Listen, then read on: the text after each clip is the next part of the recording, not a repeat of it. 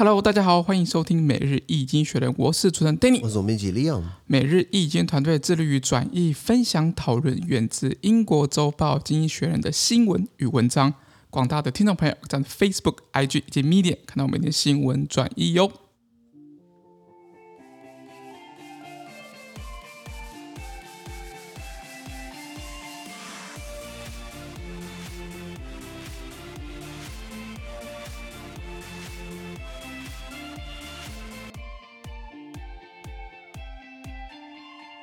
今天我们来看到从经济学人接出来的新闻，我们看到是十一月四号礼拜四的新闻，而之前的新闻呢传送在每日经济学人的 Facebook、I G 及 Medium 第六百五十 po 里面哦。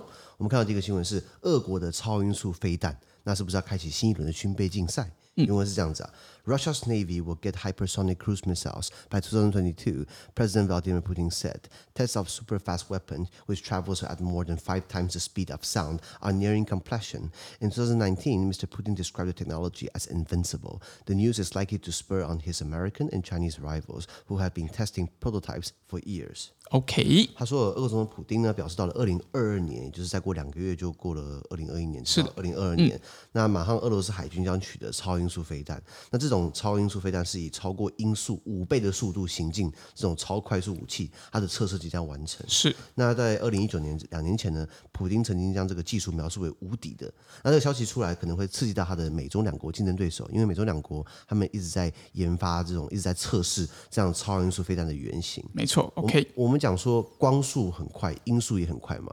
为什么放了屁是先听到声音，然后再闻到屁味？因为因为耳朵离屁股比较近嘛。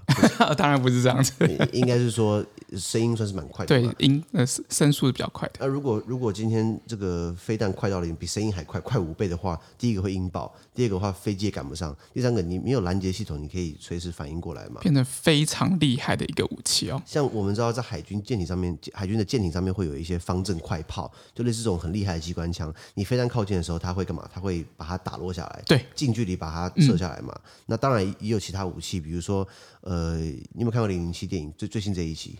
还没 OK OK， 还其实还蛮好看的啦那我就不要爆雷了，对，不要爆雷，因为里面有出现一种武器，就是来克这种呃方阵快炮，就是飞弹靠近的时候，对不对？它会突然炸成好几颗，那你那你不知道瞄准哪一颗了。嗯哼，啊，这个题外话，我讲的就是说，今天俄罗斯总统、俄罗斯总统普丁他们说，他们有超音速飞弹，是这怎么定义呢？就比如说超音速飞弹，飞弹这种概念，其实到了人类近代历史才有的、哦。我们讲人类花了好长一段时间，我们就是冷兵器嘛，会变热兵器嘛，火药啊、科技进来等等的。嗯、那那这个呃飞弹其实最早在二战时期，你知道纳粹德国很多很变态的科学家，然后他们有这飞弹这种技术，比如说 V 一 V 二。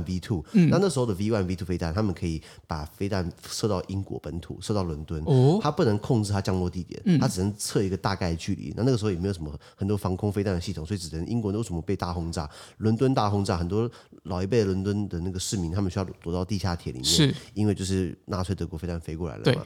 然后后来战后呢，美国跟苏联各自收割了一些俄罗斯科学家，对不起，德国德国科学家，科学家、嗯，然后一直在继续研发飞弹嘛。我们一般讲飞弹，我们它这种超音速飞弹还有两种。一个就是呃滑翔器，类似无人机，它自己侦察效果，它自己可以有攻击效果，那它就是可以高达，理论上来说它可以高达十马赫，那我们一般讲一两马赫就是战机飞行的速度嘛，十马赫的话那就是咻过去，非常快，不然就是高速巡弋飞弹。那所以就这种技术应该怎么讲？在冷战时期哦，呃，弹道飞弹是主流。什么弹道飞弹？就是我发射飞弹给你，然后可能在很远的地方我可以遥控它，或很远的地方发射个飞弹，然后可能飞弹飞得很高，进入到进入到大气层，进入到外太空或者半外太空的这种概念，嗯、然后再直直落下来，你根本来不及知道它在哪里。根本是，对对。那那冷战时期就是靠这样的一个恐怖平衡。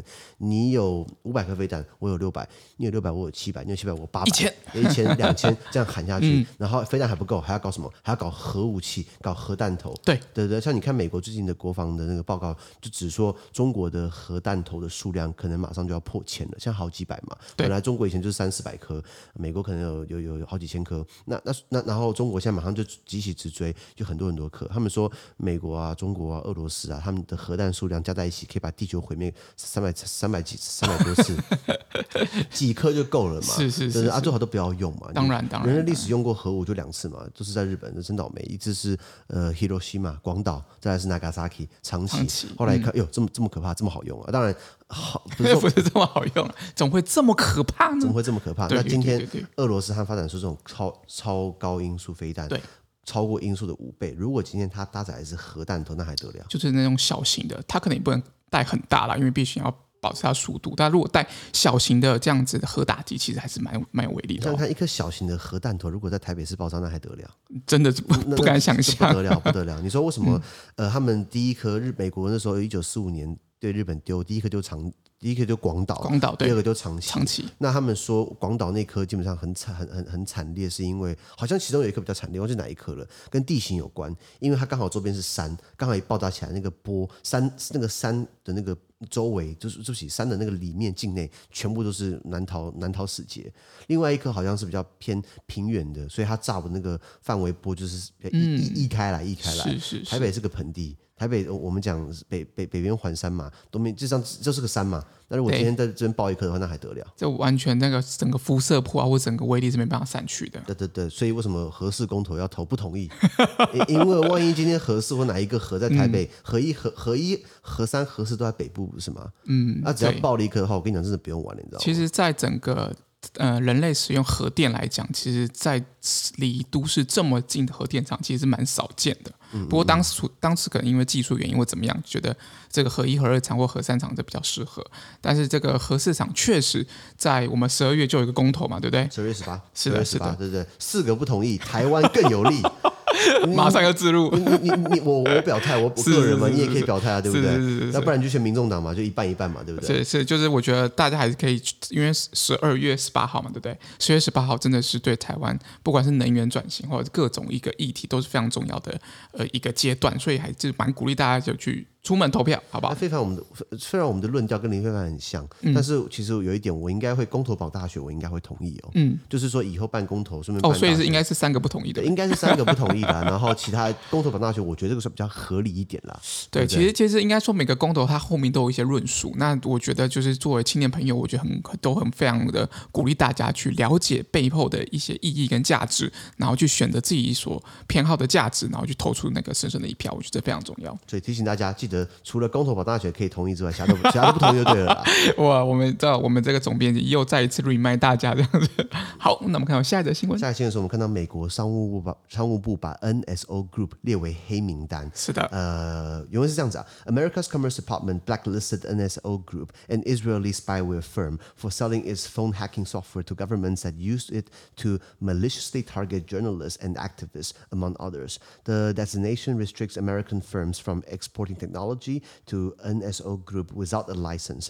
Three other foreign companies were uh, proscribed, uh, part of the department's effort to stem digital tools used for repression.OK， 翻译翻译，他说，美国商务部呢将以色列间谍软体公司 N S O Group 呢列为黑名单，因为 N S O Group 呢，它将它的这个电话窃听的软体呢出售给其他的其他的政府机构。那有一些政府，有一些有心政府呢，就使用这个软体来恶意攻击记者、异议人士或社运人士等等的。好，那通常在威权国家很常发生。是的。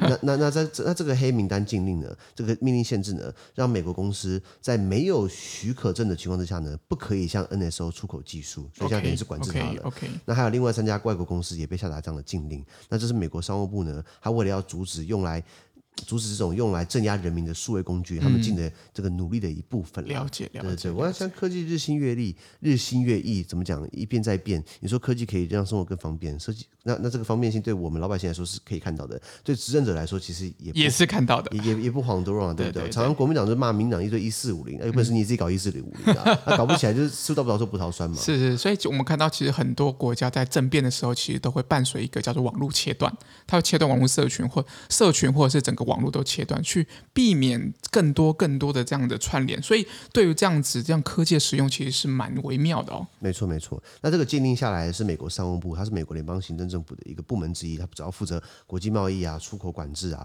贸易救济等等。就比如说美国如果今天跟哪个国家有一些贸易争端，那 就, 那就是他们来负责的。没错。那美国商务部呃也是百年历史啦。那美国商务部其实这次上了这个经济学人新闻之外，它其实把。像华为，华为也曾经被列为这个不是黑名单，他们其实黑名单是我们实体名单，对，没错，我们其实黑名单我们讲习惯，它其实叫是实体清单，是的 ，Entity List， 它是美国商务部里面的工业或安全局公布的贸易黑名单，通常是指、嗯呃、美国以外的外国个人、外国实体、外国政府。那如果你要跟他做生意，你要出口技术给他的话，你需要获得美国商务部颁发一个许可证，你才能购买美国的技术。对，所以基本上一个部这样子这样做，它的权力其实严格上来说不小，你知道吗？蛮大的哦。对对对，那呃，像我记得在二零一二零二零年十一、十二月的时候，记不记得台积电股价突然往上飙？嗯，因为订单突然很多很多嘛。像如果你有台积电的朋友的话，你可以问他们说：“哎、欸，你们最近忙不忙？”如果最近啊很忙啊，加班啊，哎、欸，表示订单很多，财报就好看，那是不是股价就往上涨了？对, 对对。那反之，我今天啊很闲没事干啊，哦、啊，那感觉是不是呃财报不会太好看？对，感觉好像那个订单不太多啊。没错没错。那所以呃，二零二零年十一、十二月呢，记不记得美国商务部在下对华为的禁令？因为川普跟中国打贸易战。是打华为是尤其的深啊，那打华为那时候有三道禁令嘛，有三次嘛，第一次没用，第二次还好，第三次就把它打死了。因为第三道禁令呢，就是说不可以用美国的机器或用美国的技术出口这个晶片给华为。华为你看台积电很屌，对不对？台积电它用的机器生产机具很多也是用这个美国的技术，美国技术，美国的机器。所以台积电它可能前面几道禁令，对不对？台积电可以绕过去，我可以卖给第三方，然后转给华为，我可以用很多方式，用白手套的方式。第三道禁令下来之后，台积电不得不服嘛。他说我想赚钱啊，可是呃呃，美国这样子，美三五大叔老大哥都有意见了，都上实体清单了，都已经下三道禁令了，还不能怎么样嘛？没错，没错，没错。对，那所以呃，不过还好，我后来看了一下，他们说华为占台积电的订单大概才 百分之十 左右。所以不至于打太深了。如果今天华为占台积电的产量，或者是说他买台积电 百分之五十 以上的话，那那台积电可能就很尴尬了。对, 对啊，所以所以确实这样子客户的这样的分散，不要过度集中某个客户，其实都是很多公司的一个一个很重要的一个商业的一个道理。啊，不过这样的一个贸易的一个政策或者一个贸易方式，也常常被拿来当当政治工具。就比如说美国想要，哎，你可能有恐怖主义，你可能恐怖主义有关联，我就我就我就下你的实体清单，对，把你路给封掉嘛。对，所以他们常说就是我们讲的。嗯、Trade tools can be weaponized， 贸易工具可以把它武器化。没错，关税其实也是嘛。对，有一些所谓的非关税贸易的这些障碍，其实都是一些就是行政单位可以去去控制啊，或者是举措的这样的一个东西哦。这样说你的行政单位，所以它不用经过立法程序。嗯、没错，对对对，没错。好，我们看到下一则新闻。下一则新闻我们看到是，哎呦，中国领导层的性丑闻，鲁不应嘴，就是不可以说啦。对，哇，这个编辑害死我，讲这个新闻。哎，经济学人写的不是我写的，我只跟你讲经济学人写的什么。没错，没错。好，原文是这样子啊，彭帅 ，a Chinese tennis champion accused a former communist party leader of sexual assault. Miz Peng's post about Zhang Gaoli, a former vice premier, was removed within minutes of being published on Weibo, a social media platform, on Tuesday night. Authorities have charged government officials with sexual misconduct before, but never have allegations been leveled against such a senior leader.Okay. 他说中国网球冠军彭帅指控一名前共产党领导人呢性侵他。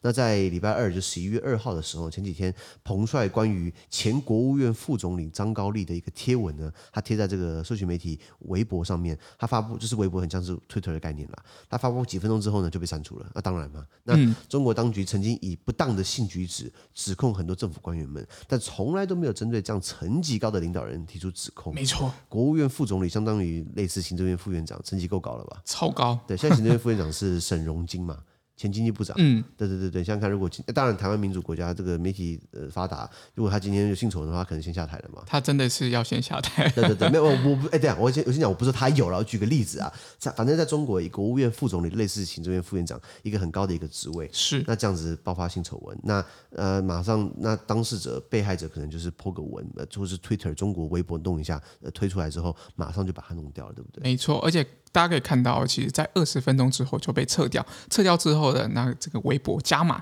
不管是网球啊、彭帅啊，或者是你这种关键字呢，通通找不到东西，哦、非常厉害。这怎么讲？他们还是这方面还是蛮有是是是蛮有两把刷子的。是的，是的。民进党可能有一四五零，他们是一四五零 plus。plus plus plus plus plus plus plus 那这种性丑闻也发生过很多嘛，很多像我记得好像有一个叫郭文贵嘛，就是一个中国商人，然后在美国流亡流亡了。对，郭文贵他就说王岐山，王岐山是中国国家副主席，就习近平的副手。王岐山呢，嗯、他跟范冰冰有一腿。我说，哎呦，这个这个这个这个，那当然他在美国讲什么噼里啪啦，那这种消息可能进不到中国去。可是当然有些时候，我我不是说无的放矢，我讲话要有证据嘛。对，对我也可以说我跟谁跟谁有一腿，可是我我不是说他没有。我不说他有，我不知道，只是像这样的一个性丑闻，闻，层出不穷。对，很多时候被拿来干嘛？拿来当斗争工具，就说啊你有，然后就把你拉下来。你有，然后你的整个，譬如说附近的人啊，可能都会遭到一些整肃啊等等之类的。整肃啊，就把你拉下来，就把这个派把那个派系给重新洗洗整顿洗漱一下嘛。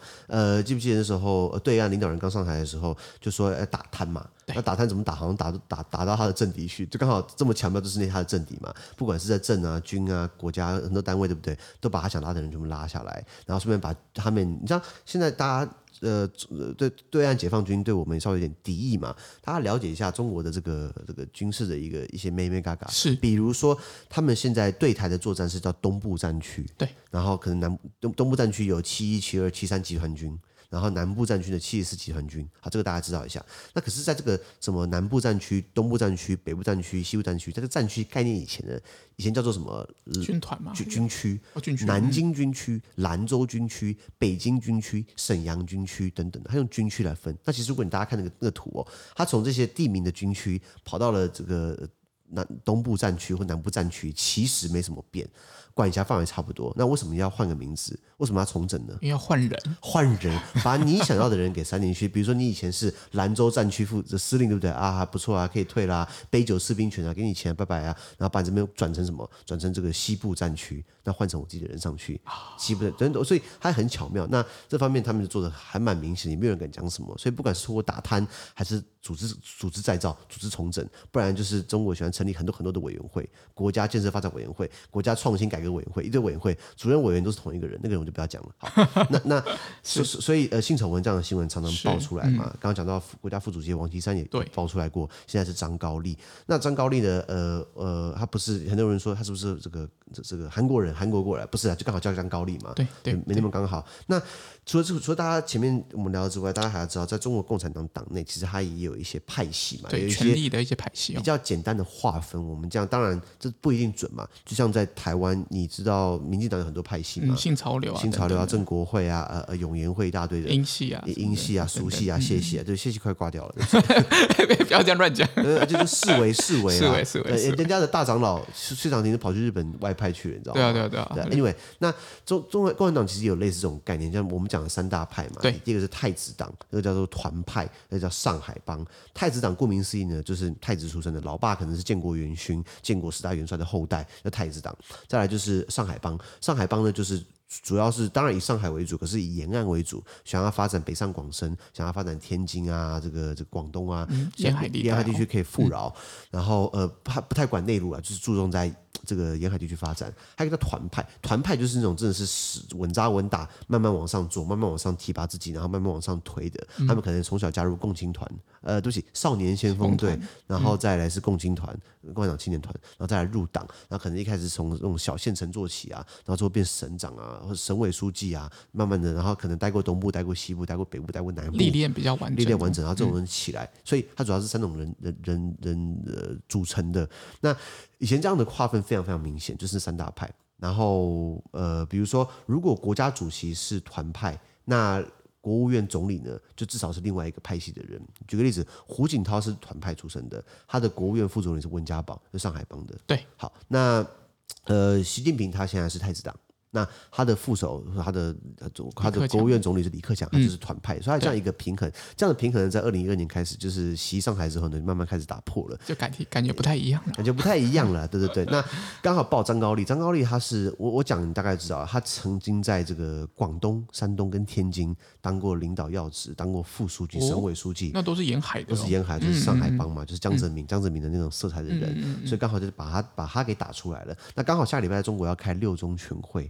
就类似他们的这种党代表的那种中央委员的那种大会来确立一些方针，那他在这在这个六中全会之前发生这种事情，那是不是有一些蹊跷呢？这令人莞尔啊！时时间很巧妙了，非常巧妙，非常巧妙。对啊，对啊，对啊！不管怎么样，这个、呃、我相信，呃，彭帅他是一个网球冠军嘛，对，但是蛮有名的，名字也很帅，叫彭帅。嗯、一个女生取一个超超阳刚的名字，这个、这个、可以啊，没问题啊。爸爸这样取名真的是很帅，是的，对对对对。那他的概念就是说，如果大家看到对像习近平，他有三个职称嘛，我们讲他是中国国家主席，对，他再来是共产党总书记，是书记的话，通常就是那种共产党会有的词啊，对，或者社会党也会有这种这样的词，然后再来他是中央军委会主席，就是管军方面、哦、所以党政军三位一体、嗯、三个工作通常绑在一起的。那很少有特例，就比如说有特例啦，当初江泽民退下来的时候呢，他的军委主席没有马上给胡锦涛，他先自己卡两年，他怕自己变动吧，我在想，所以他后来晚两年才给胡锦涛，所以胡锦涛的三位一体比较后来才发生。可是当胡锦涛退下来给习近平的时候，对，三位一体全部一次交接，而且持续交接，持续交接。对，那这种书记职呢，在在任何地方都看得到，就比如说军委书记，比如说省委书记，比如说市委书记，上海市市委书记，呃，浙江省省委书记，呃，二十三集集团军军委书记。那这种书记都是党职派过来的。好，那这是党要给你呃参呃不是讲。关心一下事务啦，关心一下，嗯嗯，他们是以党领政嘛，这国民党以前也搞过啊，以党领政，现在国民党只能喊以党辅政嘛，那辅的就是没有成功，就是这样子。是是是，好，那我们看到下一则新闻。下一则新闻我们看到是哦 ，Uber 啊，它的表现要么就大放异彩，要么黯然失色，哦，这很极端耶。欸、我觉得我们标题真的越来越下，越来越耸动了，有没有人这样觉得？而且我觉得这个下得很精准，就看如果看内容的话。哎、欸，我突然灵机一动，突然想到一件事情哦，嗯、有一位粉丝是叫做王巧巧。嗯、呃哦，巧合的巧，哎，我相信这应该不是他本名了。如果是的话，那不好意思啊。王巧巧呢，他连续三四个月，每一月都都给我们捐款支持。哎、哦，这样很多人可能是 one off 一次性的捐款支持，可是王巧巧他是连续三三四个月都在捐款的。如果巧巧有在听到的话，我真的感谢你，对，感谢、呃、对对对支持我们。那虽然不是很大把大把钞票，是一点心意，可是 这, 这个心意我们真的收到了啦，而且我们非常感谢。没错，为什么查到这个？是因为、嗯、不知道，刚刚突然想到，我 刚, 我刚看到 后, 后台数据，因为我常常看到王巧巧的名字，看到三四次，所以印象很深刻。感谢感谢感谢感谢！以后那个知道我们的我们的工作室，我们的基地嘛，欢迎来欢迎来找我们玩，对，随时随时来。对、嗯，这个如果不知道地址的话，等一下私讯一下小编再回复你，好不好？好的好的。那拉回来讲 Uber 啦 ，Uber、嗯。他这个要么大放异彩，要么黯然失色。原文是这样子啊 ：Uber has had quite a trip this pandemic. As ride-hailing stalled during lockdowns, orders with Uber Eats, its food delivery service, revved up. Now, with many COVID nineteen restrictions lifted, demand for rides has returned, causing a new headache. Drivers are in short supply, leading to longer wait times and higher prices. Thursday's earnings call will reveal how much of a drag this has been. Lyft's results, released on Tuesday, offer Uber investors some reason for hope. The company's main competitor in America boasted quarter-over-quarter revenue growth of thirteen percent. It said that drivers are returning, which has helped it meet demand. But there are uh, uh, potholes in the road ahead. New Yorkers, for example, are increasingly hailing taxis, which use meter prices rather than surcharging. And labor disputes continue to threaten companies dependent on gig workers. Investors will want to see whether Uber's tank is full or whether it's running on fumes. Okay. 他说 Uber 在这次疫情当中，它经历过大风大浪。是，虽然大家的虽然虽然共乘服务、轿车服务由于封锁期间停摆，那它的外送平台 Uber Eats 订单基本上也是有所增加的。台湾也是嘛，台湾这两年开始流行那个什么那个那个 Uber Uber Food 跟 Panda Eat， 对不对？对。哎，讲反讲反了 ，Uber Eats 跟 Food Panda， 因为我从来不用，所以我不知道它怎么，嗯，对对对，怎么拼的？我不用的原因很简单，我觉得人家这样很辛苦的，餐风露宿的，然后在那边赶时间，然后骑车也很危险，你知道吗？嗯、确实，在这个，因为它可能这个平台有一些不知道可能。规定或者鼓励的一些机制啊，所以很多时候可能会抢快的现象。另外一个原因就是，你知道吃那一餐制造多少垃圾出来吗？我之前我同事叫那个韩式炸鸡，哎、欸，他除了那那那那那那一盆鸡之外，他还有一堆蘸酱，每个蘸酱每个蘸酱都是一个塑胶塑胶盒蘸蘸料，然后还有手扒鸡的那个手套，然后还有饭啊，还有汤啊，还有甜点啊，哎、欸，他吃一餐下来是我。我一整天下来制造垃圾还没那么多，你知道吗？对对对对，没错。像我都是离开办公室，只能走个十分钟去买便当，然后不然在当 在, 在店里面吃。对，然后就是用他们的筷子，这样我就不用制造垃圾了。Very good, very good 谢谢谢谢谢谢。那所以希望大家呃，有时候叫外外送虽然很方便，可是也是为地球着想一下。没错没错，除非今天这个餐厅他们的外送有用用的是。这种 可, 可回收的可再生能源，或是不是可再生的餐具。或是这种很对环境友善的餐具盒，可是这个就贵啦，这个真的会比较少见耶。我这样看了很多餐厅好像都比较少这样子。对啊对啊 对, 啊对啊，所以我还很少用啦。不过拉回来讲这个原文是呃 Uber 它虽然开车服务没办法提供，可是它的外送平台呃送服务的基本上订单增加很多。那至今呢，很多防疫规定都已经解除了，所以搭车需求随之呃复苏，那进而引发新的问题，就是司机供应司机供不应求，导致了你等待时间更长，收费更高。那礼拜四今天呢，十一月四号他的财报呢，他的会议将显示哦，这样的情况会有多大的拖累到他的这个业绩啊，他的利润等等的。嗯、另外一方面，你看到 Lyft，Lyft Lyft 是来福车，是在美国也是 Uber 竞争对手呢。对，他们在礼拜二前天十一月二号就公布他的财报，那这样等于是给 Uber 的投资人们一些提供一线希望。是，那这个 Uber 的竞争对手 Lyft 呢，他在美国的这个季度收入呢，成长了 百分之十三。表示呃，司机正在回流，那也有助于满足这样的搭搭搭车需求，需求、嗯、啊。不过前方道路还是坑坑巴巴的，为什么？因为越来越多的纽约客他们想要招手叫计程车，因为计程车使用的是计时器收费，而不是很多时候额外额外计价。哦、像 Uber 有些时候，万一他很多人搭车的话，他问你说你要不要加一点，一你要不要加 百分之二十， 你要不要加 百分之五十， 你要不要加价来抢司机过来载你？那等于是他有一些额外的一些花费吧。可是今天计程车它都是同一个跳表的。没错没错，计费机制啦，没错。那除了这个之外，还有劳资纠纷还持续威胁着这样的一个依赖零工的企业。因为在台之前啊，现在因为很我很久没搭 Uber 了，可是以前在我去搭 Uber 的时候，他们都是打零工的人，比如说他可能刚好有空开一下，然后有空接一下。像好像那个 Uber Eats 就是你在台湾你可以去搞个那个背带，然后你有空的时候你去接一下，你没空的话你可能不要做。所以也是有些零有些零工，有一些琐碎时间可以用嘛，嗯、空空档再去就可以了，你可以不用真的 full time 跑八小时或十小时这样子。没错没错，所以呃这样的零工企业，他们这样企业他们像 Uber 啊，或是这个 Lyft， 他们依赖零工。那零工他到底是不是你的员工？这样会有劳资纠纷。在英国，英国比如说今天他们法院就要求哦，你 Uber 公司要帮司机保保险，他如果今天有职灾的一些受伤，他如果今天有财损，你要帮他负责。嗯、台湾一定没有这样子，哎、欸，目前没有。台湾如果今天你在那个那个那个。那个那个 Uber Eats 跟 Foodpanda， 你万一今天出车祸，是你今天被人家撞了，嗯、那你回家吃自己啊，不是吗？嗯，他们有他们有帮你保险吗？欸、就就我所知是没有啦。嗯，因为好像是台湾在整个劳保的部分好像有一些规定啦，所以以至于可能不一定每一个每一个驾驶每个驾驶都希望自己能够保这样子的一个保险。他说不定可能因为我可能不太清楚，可能劳保规定你可能至少要一个 一, 一周可能要出勤四十个小时之类的，可能是会有这样规定，所以导致。至于就是其实好像双方不管是公司平台方跟这个司机方，好像对于这样子的一个规定跟一个想法都有一些不同的意见。那时候我们劳权蛮落后，个人这样觉得。对，因为他们也是人啊，对不 对, 对？他们也送，他们也有风险，不是吗？而且我觉得他们是高风险族群哦。台湾的那个车子这么多，公车对不对？大大那个货车啊，内线道都是公车跟一些机车在争道。对 对, 对, 对, 对, 对, 对, 对、嗯，他们为了要赚钱，如果今天你生活过得好，你干嘛去做这个 苦, 苦力的工作？是不是？嗯，对对对。那所以我觉得我们更应该保障。那说到底还不是为了还不还不还不就是钱的问题？因为今天如果 Uber 或者 Foodpanda 他们要帮他们的驾驶员保保险，是不是要花费？一定要，是要花钱。他能省则省，你知道吗？所以这样这样的企业，我当然我就呃不支持。嗯，呃、了解了解。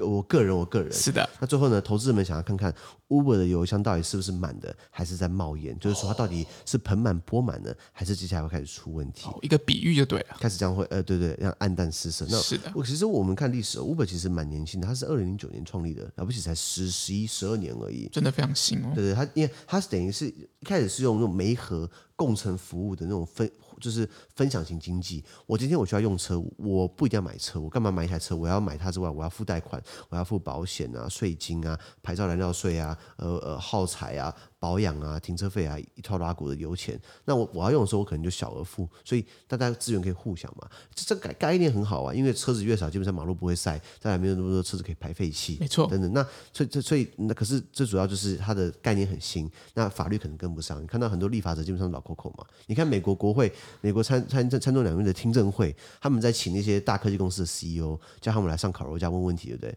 问的很白痴的问题，就是这种六七十岁的人拿个 iPhone， 然后问那个苹果执行长。这个功能会怎么样知道我的秘密啊啊！可是呢，那时候我记得，呃 ，Google 的执行长好像叫 Sundar Pichai， 他好像去美国参众参议院听证会，然后一个很老的六七十岁的这种参议员问他说：“我拿出我的 iPhone， 你可以知道在哪里吗？”然后参议员就说：“我需要知道你怎么设定你的手机的。”然后他说：“你不要跟我扯东扯西扯，你告诉我可以或不可以。”然后 Sundar Pichai 就回答说：“你要告诉我你什么设定。”他说：“我不跟我不跟你讲我的设定，就告诉我你可不可以知道在哪里。”就 很, 很笨的问题，对，就是一种没有在频率上的这样子。你打开设定，然后看你拿哪个 A P P。如果你用 Google 定位，你打开设定；如果你用 Google 的 Google Map A P P， 你打开设定，然后你可以设开启我的我的我的位置。位置，那、嗯啊、当然它知道你在哪里啊。那因为他他帮你导航，帮你定位嘛。如果你把它关掉的话，当然也不知道啊。这么简单的想法，竟然一个六七十岁的参议员问这种白痴问题，表示幕僚没在做事情嘛？没有没有，我觉得有时候有时候这种听证会有时候会设陷阱，因为其实是可以的，哦、对吧？因为他就是想要听二分法，不是不是不是，二分法的英文叫 dichotomy， okay, 就是一切一半。Okay. 没有，我觉得他就是本质是 OK， 好，这真的不会用，那没问题。然后Sundar Pichai很尴尬，就是说那一群老狗狗在这在在立那种很年轻的东西，年轻东西的立法嘛。嗯，那再来，呃，刚刚讲 Uber 嘛，现在讲 Lyft， 来福车，那它的概念也很像，它是二零一二年，它其实等于是 Uber 的竞争对手嘛，因为两个其实性质很相像。那其实这样也好，不然你就一家 Uber 这样搞的话，其实这样蛮危险的、啊。其实都要竞争比较好，像像台。台湾之前除了这个这个这个 food 呃呃 food eat 跟 Uber Panda 之外呢，还有叫做 Deliveroo 互互送。我记得它是英国公司，嗯、后来它好像被另外两刚刚两家逼出去了，因为那两家可以发折价券啊、折扣啊、狂补贴、狂补贴。然后，然后其实这样，我觉得我个人我觉得违反商业竞争啊。其实我们公交会摆就摆好看的，多多多数情况之下了。那所以你把 Deliveroo 赶走之后，现在就剩那两家独大，那他们怎么主宰，对不对？我觉得做好越多家越好，互相竞争，你知道吗？嗯嗯嗯。当然，互互送我觉得台湾太小了，他不用去特别深耕经营，这样蛮可惜的啦。那很多互互送的司机就可能只能转到了干嘛？转到了这个这个。另外两大家平台这样子，就是 Food Eats 跟 Uber Panda， 还是要念错。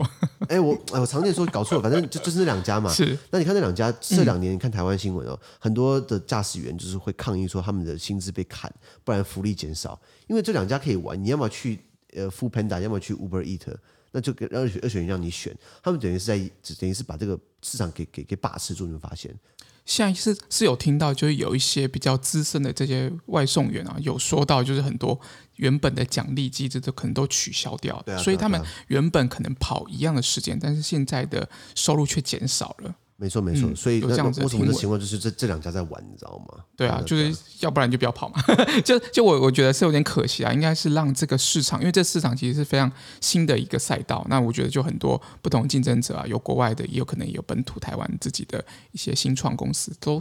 都可以在这样子的服务上提供一个很好的一个服务。那我觉得作为消费者，我们除了是劳工之外，我们上班是劳工嘛，我们同样消费者，我们可以做选择啊。我就不支持他，嗯，就像某一个咖啡我从来不喝，对，呃、上次有讲过，呃、上次讲过嘛，新新新傻的三个字啊，我就不喝。对，你去看，你去店门口看他的真材讯息，你看他开出来的薪水多好笑。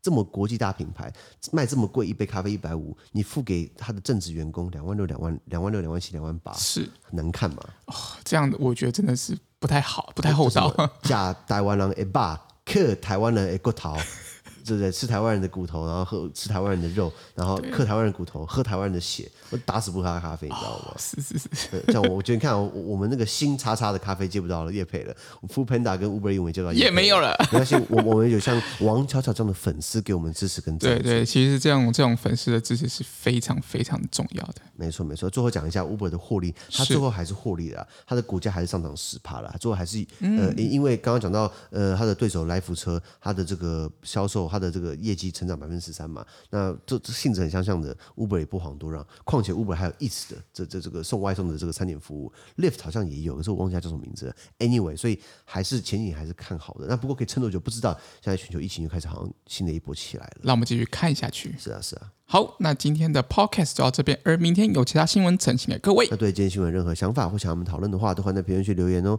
还有自媒体非常难经营啊，我们的热忱来自更多人的支持以及鼓励。什么鼓励呢？就像可以给我们捐款，帮我们按五颗星的评分，或帮我们推荐给更多亲朋好友哦。好，资讯都会提供在每日一经的 Facebook 粉专，也大家持续关注我们的 podcast、Facebook、I G、YouTube 跟 Medium。感谢你收听，我们明天见，拜拜。拜拜。